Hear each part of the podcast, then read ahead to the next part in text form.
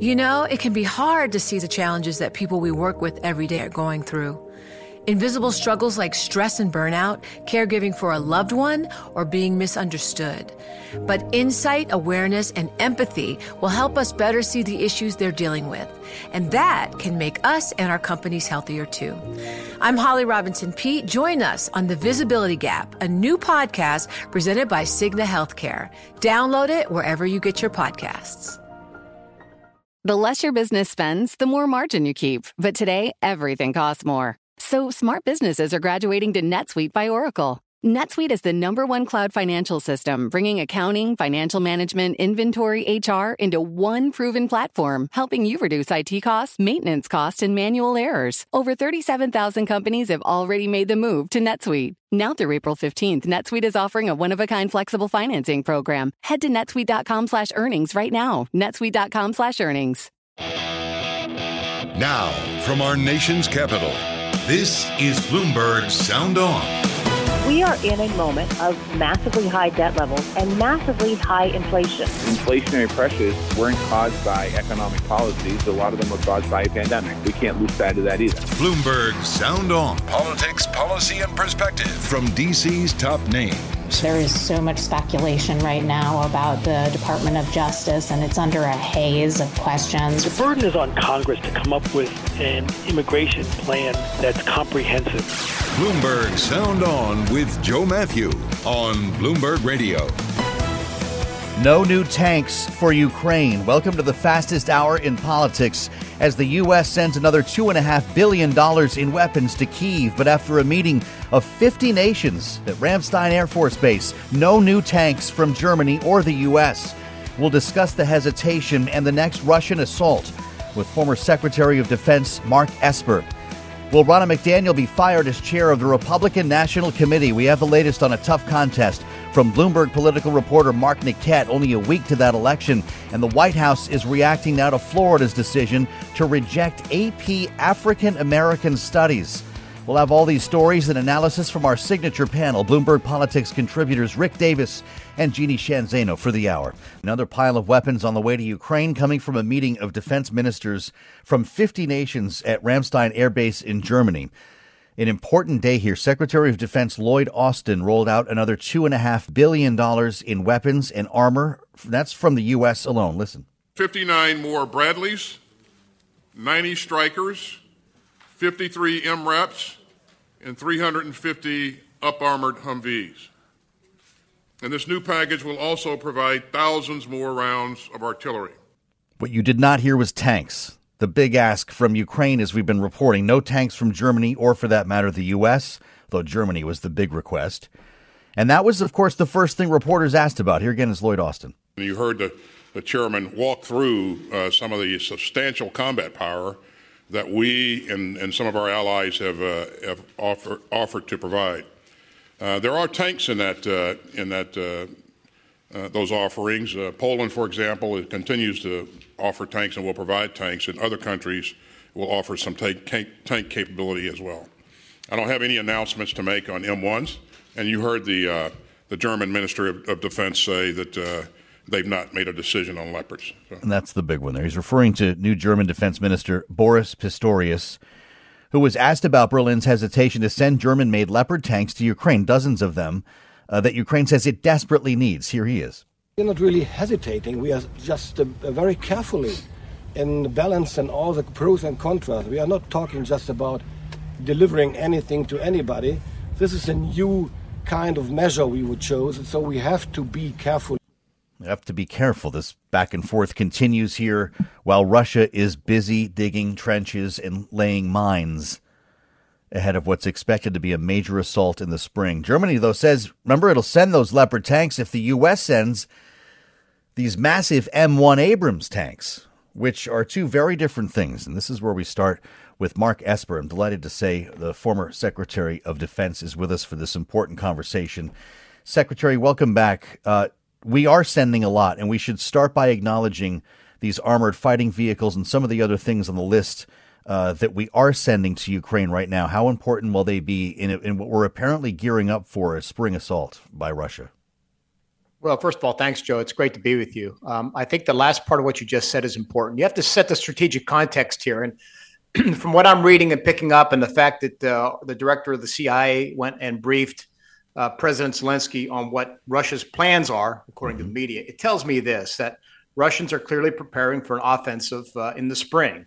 And uh, that means that uh, by that time they will have been able to uh, organize, train, and equip the what 300 plus thousand conscripts that uh, they brought into the service a few months ago, and then probably you know give them the means to do what they need to do. So I the, the cha- I think what the NATO's allies are doing now is really trying to prepare the Ukrainians to withstand a Russian offensive. And I would argue, I think, better yet, prepare the Ukrainians to conduct a counteroffensive before that happens.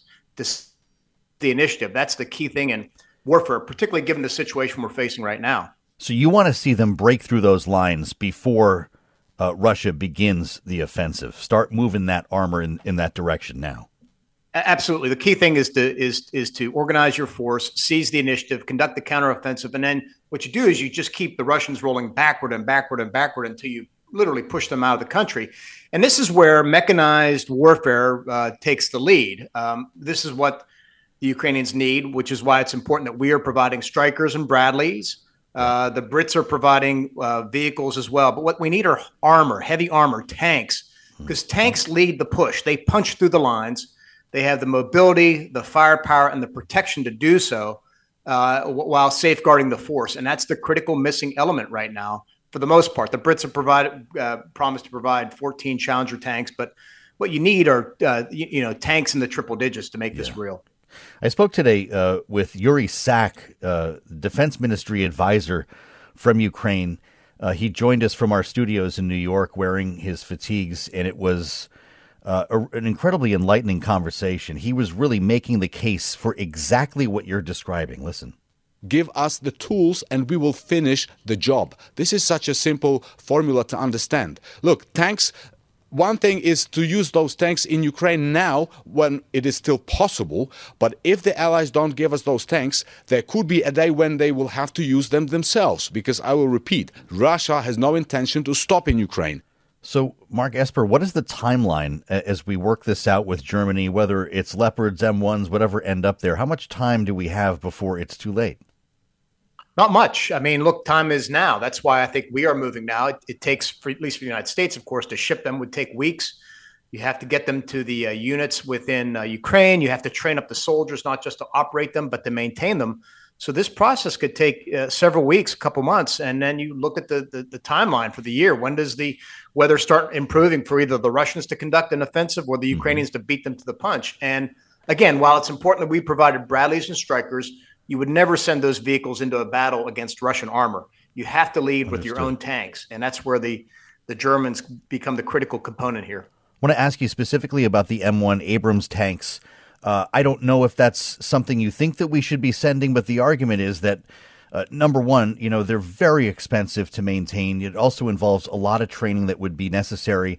Uh, and, and they're, you know, look, this is something that the U.S. uses. It's not the same for everybody. They have a jet engine essentially in them. And as I understand, burn three gallons to the mile. Is that even practical for Ukraine? No, I think the you know the German Leopards are the better choice here. I, have been critical of the administration for being behind the curve when it comes to sending other weapon systems and air mm-hmm. defense systems and, and and whatnot. But in this case, they're right. The, the Leopard's the better tank. The the M1 is uh, far harder to maintain, to keep fueled, uh, et cetera. And, um, and that's why I think it's important. So I, I think the administration is right on this one to uh, get the Germans to send their their tanks at this point. You know, there are lawmakers like Senator Lindsey Graham who say, "No, send the M1s because that'll at least force uh, the the hand of Germany and get those leopards in there." Do you think there's some strategy behind that? Oh, I completely agree with uh, Senator Graham. I, I'd, I'd, send a dozen tanks and you know park them in the western part of Ukraine in Lviv, yeah. where we're familiar with, and and if that if that clears the way for the Germans to do what they need to do uh, then sure, go ahead and do it. But what we need are, uh, you know, dozens, hundreds of German tanks, the Leopards, not just from Germany, but other countries have volunteered to offer up theirs. It's just that uh, right. those other countries need Berlin's approval to ship them into Ukraine. That will unleash what the Ukrainians need and allow them to either break through, hopefully if they have time, and if not, defend against the oncoming Russian offensive, spring this offensive. is incredible. So you're hearing this from a former Secretary of Defense. He would send a dozen now just to unlock this whole thing. It really would sort of uh, take the argument away from Germany in this case, and then you know Poland would do the same. We'd start seeing a little bit of a chain reaction here. Uh, can right. I ask you about Russian forces as well, Mark Esper? We heard from Mark Milley today, the General Milley, the chair of the Joint Chiefs of Staff, who says Russian casualties are now well more than a hundred thousand. Is there going to be another uh, conscript? How does Vladimir Putin keep up with that?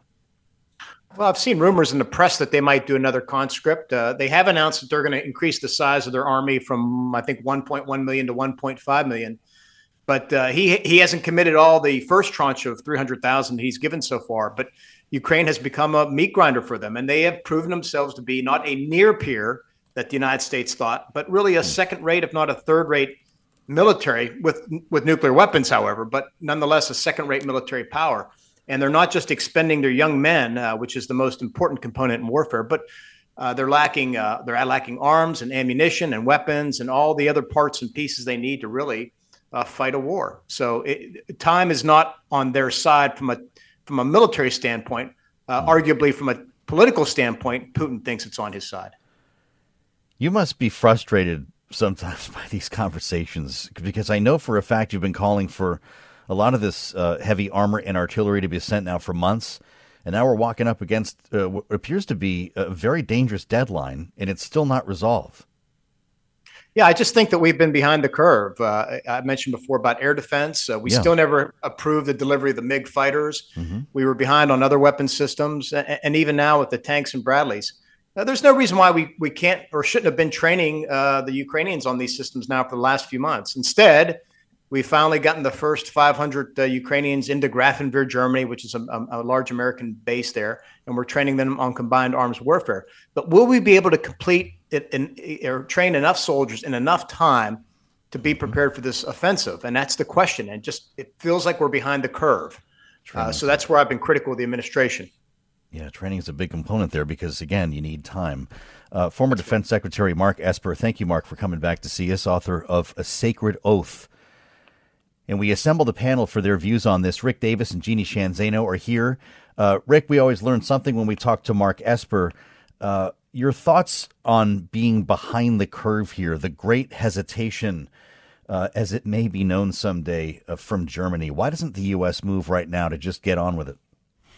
Yeah, look, I, this idea forwarded by um, uh, Senator Graham and, and supported by former Secretary Esper, mm-hmm. you know, to just call the cards, right? I mean, we don't have a lot of time right. to fiddle around, right? And and so if Germany's saying, oh, well, we'll do it if the Americans do it, then then we should just do it, right? I mean, like, I, I, you're 100% right that it's probably not the best piece of equipment, you know, for uh, the Ukrainians, but if it unlocks – hundreds of units of the Leopard 2 tank that Germany has both in you know Poland and other places, then we shouldn't even bat an eye. Let's not play games. Uh, you know, the Ukrainians are the ones spilling blood and, and losing their treasure over a yeah. war that they did not ask for, and and it is really incumbent upon these Western nations to stop playing games and get back to the work of making sure that they have the equipment and the needs uh, are fulfilled in a timely basis. Uh, it really is phenomenal to me that we don't have tr- tanks on the ground already. Why mm. why are we waiting to this long to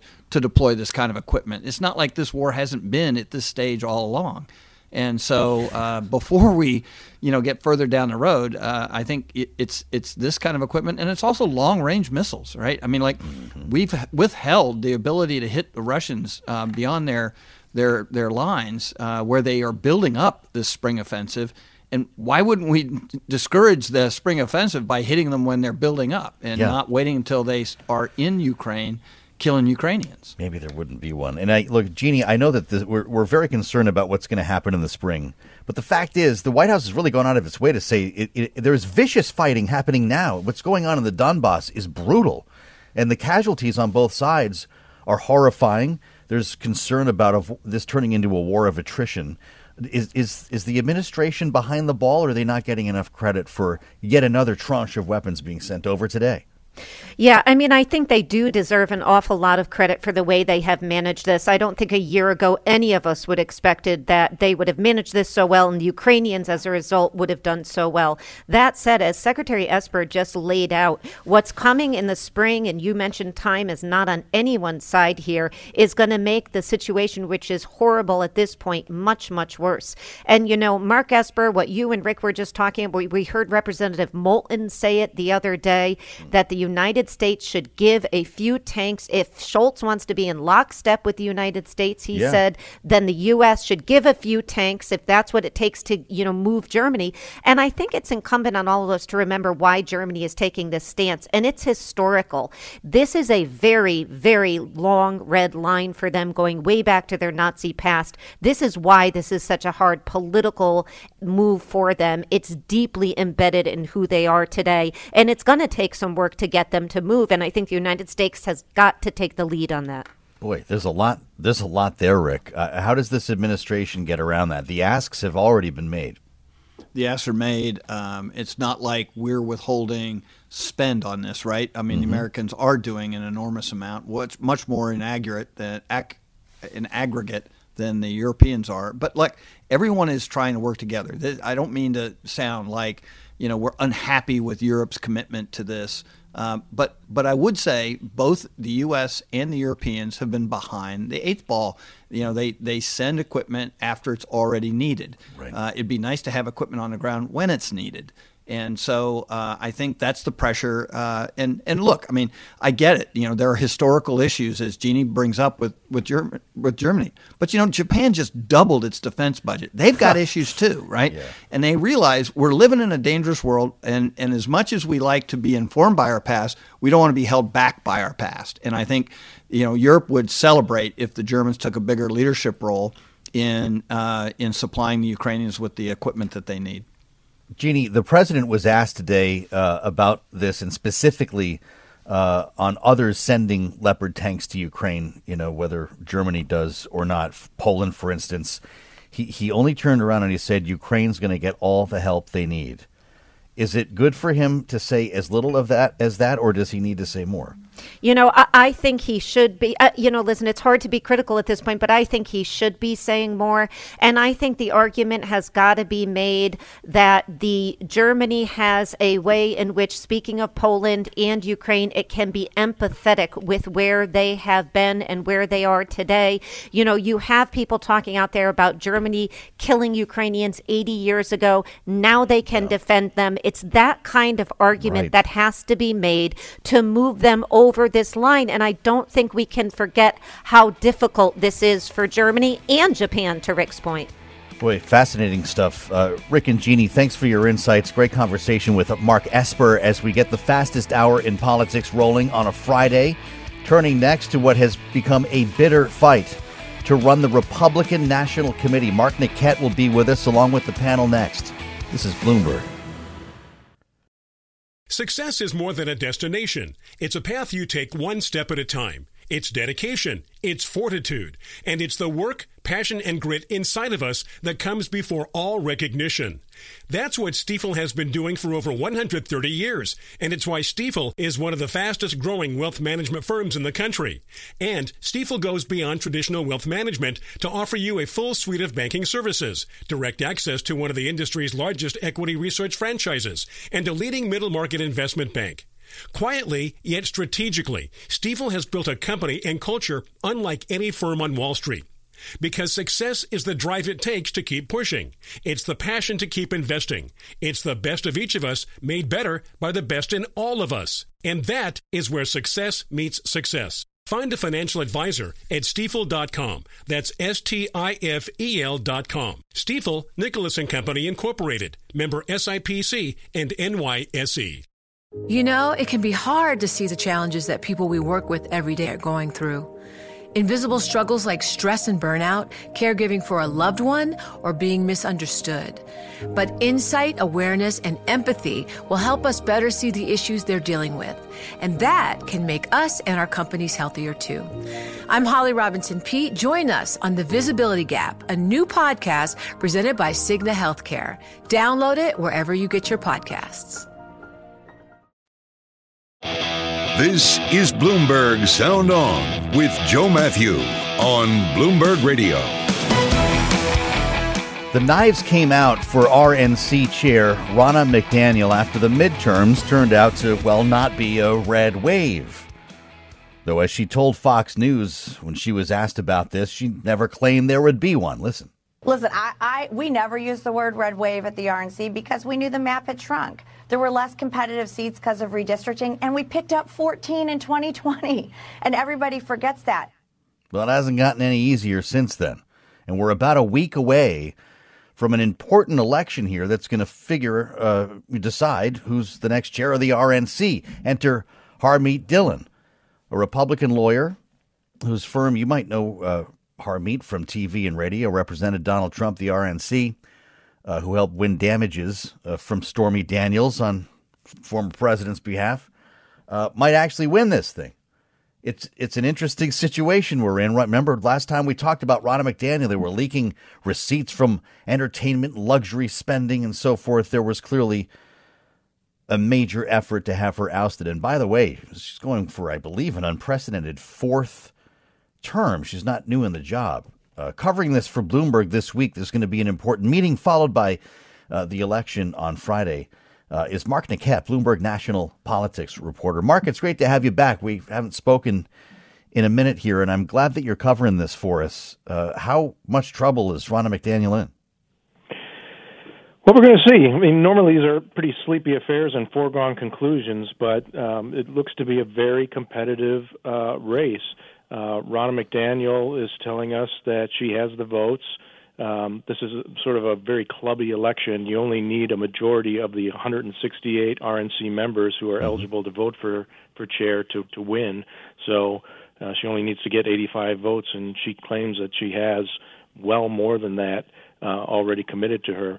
But Harmeet Dillon is is making the case that uh, you know, this is a secret ballot, and you know, RNC members who are telling Ronna McDaniel to her face they'll support her will vote for her when when the uh, the, the vote comes and the ballot is secret.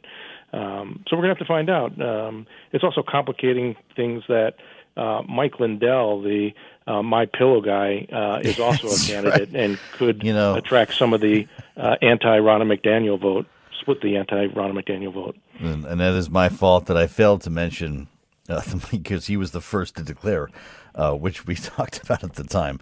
Uh, cutting ties with the Commission on Presidential Debates. Has that been a complicating factor here as well? Is that is that part of the concern about Ronna McDaniel, or has that been embraced? Yeah, I think that's that's pretty well accepted by the RNC members that they wanted to move on from the presidential debate commission. They felt it wasn't fair to Republicans. Um, I, I think what's uh, causing Ronna McDaniel the most trouble is uh, the, the case that Harmeet Dillon and her opponents are making that you know Republicans just haven't won under her leadership. Yeah. Uh, Republicans have had very disappointing uh, election results the last three federal cycles, and uh, the argument is sort of if the team doesn't do well, you should change the coaches. Uh, and and that's the case that Harmeet Dillon is making to these members. You know, it's time for a change. And she would tell you, of course, right? We got a majority in the House, and I just raised a lot of money for you. Uh, there's a group of about 150 Republican donors who wrote a letter to RNC members in her support. That would reinforce in, reinforce your first point that maybe uh, we aren't making enough of her base of support going into this election. Yeah, she released a letter today from uh, billionaire Diane Hendricks, uh, also supporting her, and um, you know, clearly, as you said, makes the case that it, it is not time for change. That you know, she's done good things that have gotten results uh, at the RNC. Um, and e- even if you know the election results weren't as good as Republicans wanted, Republicans still did well. Did do well, mm. and she has set the party up for a successful 2024 campaign. Well, so how much of this has to do with the turnout in the midterms versus the way that the committee is actually being run? I think that's a lot of it. Um, in, in, fact, you know, one of the interesting um, points at, at, this meeting will be, you know, uh, discussion about the, the, role Donald Trump played in the midterms and, and whether, you know who leads the RNC and what that person's relationship to Trump is matters, uh, because Trump was widely blamed for um, the, the disappointing GOP results because he handpicked a lot of candidates in key uh, Senate and, and other races that um, just got defeated in races Republicans thought they would win. So, um, you know, I think part of the discussion at this this winter meeting will be, you know, how much does uh, Trump bear blame versus whatever the RNC was doing or not doing to support candidates. Mark Niquette, great to have you back, Mark. Bloomberg National Politics reporter. Uh, curious to hear from the panel on this. Rick Davis certainly knows the RNC inside and out. Rick, the, the story in the Washington Post is that Ronna McDaniel's making the case internally that she's best for this job because she can prevent Donald Trump from forming a third party if he fails to win the Republican presidential nomination next year. Do you buy that? Yeah, you know, I, that's a head scratcher, right? Because like you wonder, like, what was the issue that she was addressing by saying that? Yeah. I mean, first of all, it kind of undermines Donald Trump's presidential campaign with the threat that he might become an independent. Like, well, wait a minute now. Should someone call Donald Trump and say, "Hey, are you talking about quitting the party right before, right when you've announced you're running for president?" Um, I- honestly, I mean, this is the problem with Ronna McDaniel's, right? I mean, she's not been a great chairman, and and the only problem with that is that there are others who want to succeed her who might actually be even worse at being chairman. I mean, Harmeet Dillon got 17% of the vote when she ran for the assembly in California. California has one of the worst Republican parties in the entire country. So, what experience is she bringing to the table that helps win elections? Because that's the job of the RNC. It's not to fight in the courts other than to try and contest elections. It's to actually register voters, advocate to them, and turn them out to vote. Jeannie, I'm guessing Mike Lindell is not getting this.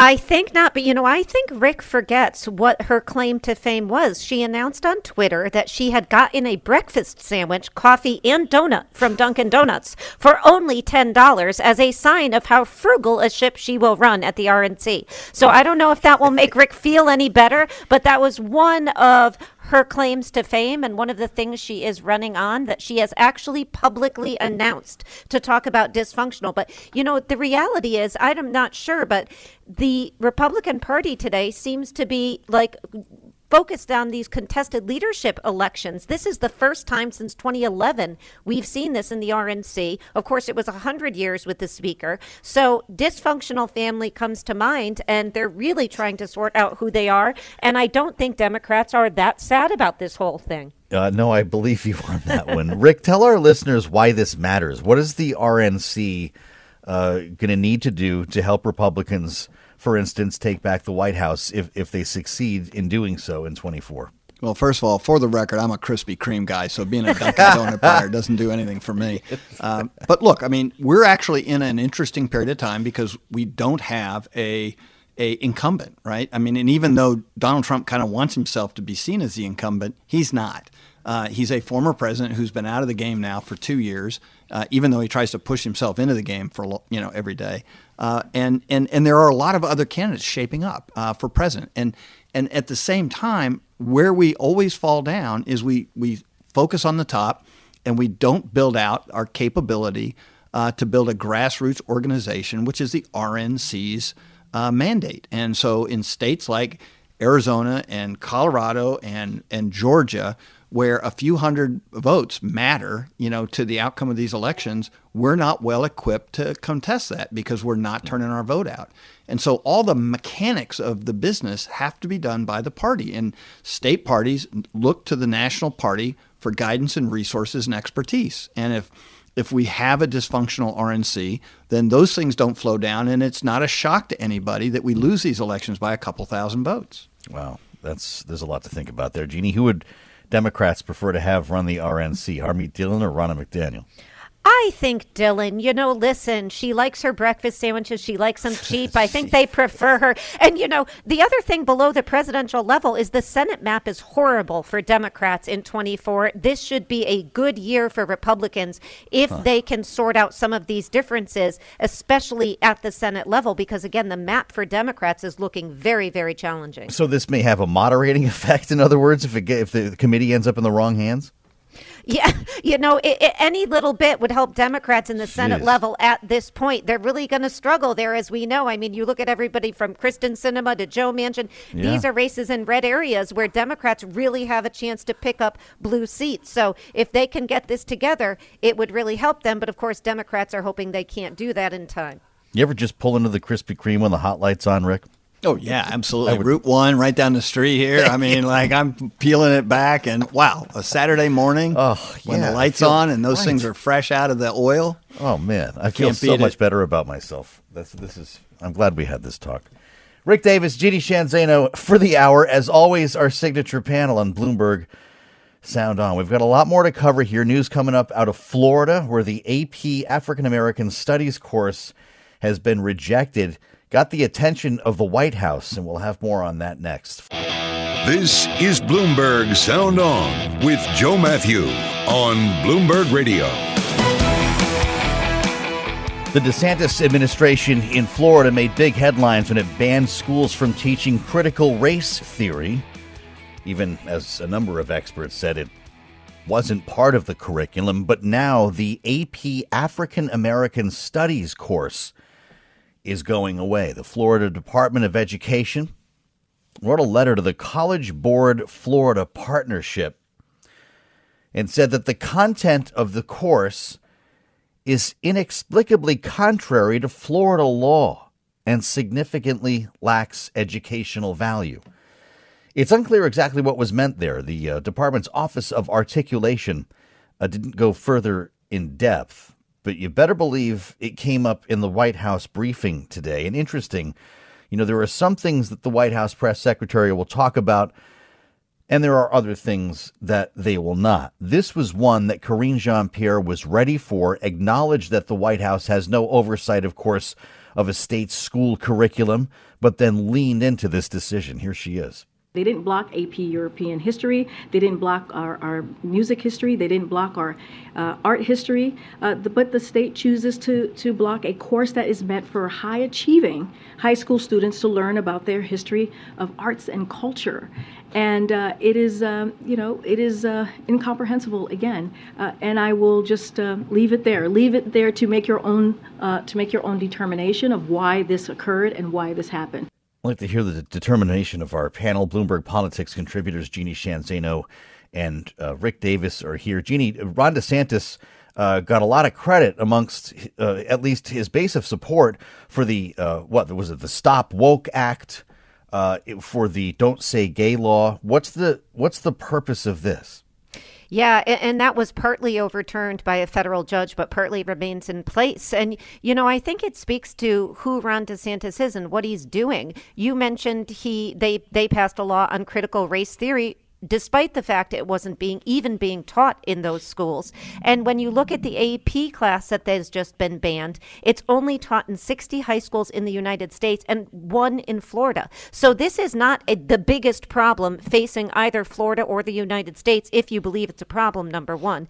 And number 2, what we do know about it is there's nothing objectionable about it that they could point to. They didn't point to a law that it conflicted with in Florida. And it's something that focuses on teaching the African experience upon their arrival in North America. And it's hard to imagine how that could be objectionable and do anything but help improve race relations in the country where we desperately need them. And so, from almost any perspective, it's mind boggling to see why a governor, except for political reasons, would be engaged in this kind of uh, activity. What's Ron DeSantis doing this time, Rick? Yeah, look, I, exactly what Jeannie just finished up saying. I mean, he is using his perch as governor to do things uh, uh, as governor of the state of Florida uh, with Florida institutions and Florida corporations uh, to brandish his anti woke philosophy. And, and so, um, you know, what does he say? Woke, uh, Florida is a place woke goes to die. Um, and, uh, you know and so this is this is fundamentally how he is going to brandish himself politically. Now whether that is in anticipation of running for president or you know just you know continuing to sharpen his political sword in the state um, you know this is how he's defined himself. It is the core of his campaign for reelection where he did quite well. And so there is a constituency in florida for this. Whether or not this will travel to places uh, around the country, if he decides to run for president and continues yeah. this rhetoric, it'll be interesting to see because when you start talking about prosecuting, you know, people for having certain undesirable books in their library, you know, or going after Ben and Jerry's and Disney and the NHL, I mean, like, you know, he's picking a lot of big names as enemies, and uh, and so it'll be interesting to see whether or not this works for him. That's a great point. It's also true, Jeannie, that he's got a real nose for an opportunity, right? You know, whether it's putting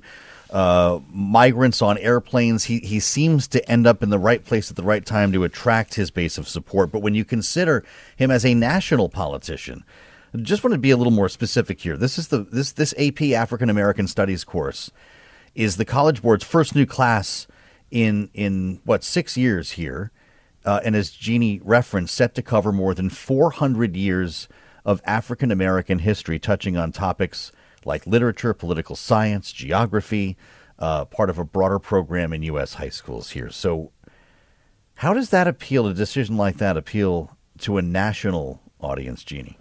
Yeah, I, I mean, I think that's the big question. And, and you nailed it when you said he has a nose for figuring out what is going to benefit him politically. Right. And I think what Republicans are going to have to determine across the country if he does choose to run, and what Americans, if he ever got the nomination, is this really what they want their president focusing on? I mean, what we're hearing is teachers in Florida report looking over their shoulder, concerned they're going to be disciplined or indeed fired because they have said or taught something that is objectionable. And let's not not forget the damage being done to students. This is a along with another new Florida state law that restricts teachers from discussing sexual orientation and gender identity when they are teaching. That is hurting young people in that state.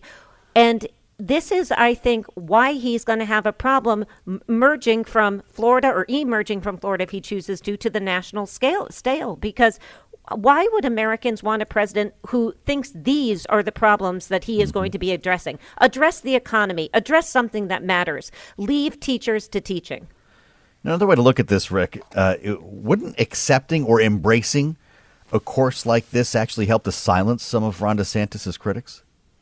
Um, well, I'm not sure he wants to silence his critics. Um, remember, politics is a sport of picking your friends and fighting your enemies. And I think Ron wow. DeSantis has made a calculated decision that you know he can put together his friends and build a, a, governing coalition, certainly in Florida, but maybe potentially in the nation with this kind of conduct. And and that if someone wants to fight him for this, he'll go down swinging. Uh, wow. He's really not trying to build a coalition of people outside this anti woke ideology. He's trying to own the anti woke ideology and, and, and get supporters that way. Doesn't sound like somebody who wants to run for president in two years, but you tell me I'm wrong, Jeannie. Yeah, uh, we don't know, don't know, yet. Yeah, I mean, and to Rick's point, he did very well in the last election. Now, let's be clear, his Democratic challenger wasn't, you know, particularly the strongest challenger. Right. But I think the White House's point that they're not blocking European history, not blocking art history, not blocking music history, but they're picking on African American history is very, very telling. And I think it's going to make it very, very difficult for him if he does choose to move national. It, he could win a primary, though, Rick. And I don't know your thoughts on this. Is he thinking nationally here to get back to your point earlier? Yet at some point have to change that strategy to appeal to a larger base. Yeah, I'm not sure he has to appeal to a large. I don't. I'm not sure he has to change that strategy strategy to appeal to a larger base. I mean, the example I would use is in Virginia with Governor Youngkin. Yeah. He used the same kind of school culture wars uh, to win uh, suburban voters in Northern Virginia that Republicans have not been able to win because of Donald Trump. And so I think we tend to be, I think, a little too critical at this stage without looking at where the coalitions are because there are a lot of parents, you know, who do not want identity uh, discussions in the classroom between kindergarten and third grade, which is what yeah. that Florida law does. So when he says, hey, it's just not appropriate to have a conversation like that to a third grader, there are very few parents who don't scratch their head and say, yeah, what's wrong sure, with that? But, but African American studies in high school you see as a different thing, right? No, I think it's part of a package of those kinds of issues. I mean, you can pick and choose those as to which ones you like, but the overall theme is to find issues that you think are out of the mainstream for, for families in America. More with our panel next on Sound On. This is Bloomberg. Success is more than a destination. It's a path you take one step at a time. It's dedication, it's fortitude, and it's the work, passion, and grit inside of us that comes before all recognition.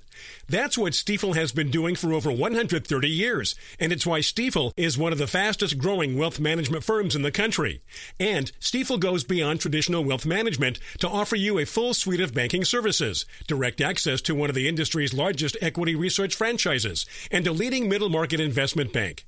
Quietly, yet strategically, Stifel has built a company and culture unlike any firm on Wall Street. Because success is the drive it takes to keep pushing. It's the passion to keep investing. It's the best of each of us made better by the best in all of us. And that is where success meets success. Find a financial advisor at stifel.com. That's S T I F E L.com. Stifel, Nicolaus and Company Incorporated, member SIPC and NYSE. It can be hard to see the challenges that people we work with every day are going through. I'm Holly Robinson Peete. Join us on The Visibility Gap, a new podcast presented by Cigna Healthcare. Download it wherever you get your podcasts. This is Bloomberg Sound On with Joe Matthew on Bloomberg Radio. It's your daily reminder from Innovation Refunds to see if your small to medium sized business qualifies for a payroll tax refund. If your business was impacted by the pandemic, this is your opportunity right now to take control of your business's future. Learn more at getrefunds.com. So, Congressman George Santos says it's not true. Never performed as a drag queen. Have you seen the picture? You have Twitter. I'm sure you've seen the picture. A quote, the most recent obsession from the media claiming I am a drag queen or performed as a drag queen is categorically false. He tweets, the media continues to make outrageous claims about my life while I am working to deliver results. I will not be distracted nor phased by this. Uh, this all came about when a picture was released, uh, if you haven't seen it yet, by a, uh, a drag performer from Brazil. It ended up in the newspaper down there uh, back in, I believe it was 2008. And uh, then this individual provided a more clear picture to CNN, and it's gone everywhere since. An up close, full color photo of what appears to be George Santos in drag. Now, you know, and we're not, again, we're not talking the drag brunch in Adams Morgan. We're talking Rio de Janeiro here. Thoughts from our panel, knowing that the Republican Party uh, has sort of focused on the drag thing as a real offense and suggesting that, you know, they're grooming kids and so forth. Uh, Rick Davis, you got two years of this in you? Uh, this is going to be just absolutely entertaining. I mean, the fabulous, sometimes known as Congressman George Santos, sometimes Anthony DeVolder, and now, right. as we have found out, Kitara, his stage name. Yes, you like a that, drag huh? queen. I mean, like this guy has more aliases than anything I've ever heard of. And and look, I mean, he he's telling us the truth, right? Well, he hasn't he hasn't been accustomed to telling the truth as long as we've known him, which is all of about six months. So. Yeah. Um, it's really it's really unfortunate for the Republican caucus in the House of Representatives. I mean, this is an embarrassment. Uh, it, I mean, we like to make light of it. it. It's got enormous entertainment value, which I'm sure we will dine on for the next two years. Um, but uh, it, it's it's kind of unfortunate because this is exactly what undermines the credibility of politicians, parties, and government in the eyes of voters when you yeah. allow this kind of you know uh, misrepresentation, obfuscation, and and like just outright lying about um, uh, you know your background or any other issues. So it, it's it's unfortunate. I mean, I, I, I like to make fun of it. Uh, it is going to be entertaining, but it is unfortunate uh, to the House of Representatives that they have. Uh, uh, this really one bad apple uh, that could spoil the batch. What's the problem with this development, though, Jeannie? What if he said, "Yeah, that was me. We had a great party down in Rio de Janeiro." I mean, is what what's the issue with appearing in drag for for you know, a publicly gay member of Congress? There should be nothing wrong with it. And, you know, I was just listening to Rick with all of those names, and I was so glad you went to Rick on this first.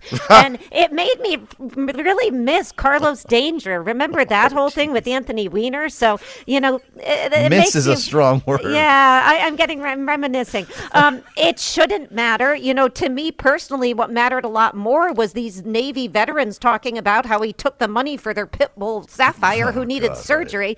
And, you know, I think the reality with George Santos, he can't tell the truth and he hasn't told the truth. And they are going to, they being the state attorney general, the feds, everybody else, need to follow the money, including the money he took for the Pitbull Sapphire. And that is what is going to get him into trouble because Republicans are not going to apparently expel him. The Brazilian uh, performer with the photograph tells CNN, uh, surprised to learn Santos was a Republican. Quote, I don't know him now. I only knew him then. What'll we dig up next week? Rick and Jeannie will be with us to help us figure our way. Have a weekend. I'll meet you back Monday. What a week. I'm Joe Matthew. This is Bloomberg. I'm Alex Rodriguez. And I'm Jason Kelly. From Bloomberg, this is The Deal. Each week, you'll hear us in conversation with business icons. This show will explore deal making across sports, media, and entertainment. That is a harsh lesson in business. Sports is not uh, as simple as bringing a bunch of big names together. I didn't want to do another stomp you out speech. Listen to The Deal wherever you get your podcast. And watch on Bloomberg Originals, Bloomberg Television, or BTV Plus. Brought to you by Sherm, a better workplace, a better world.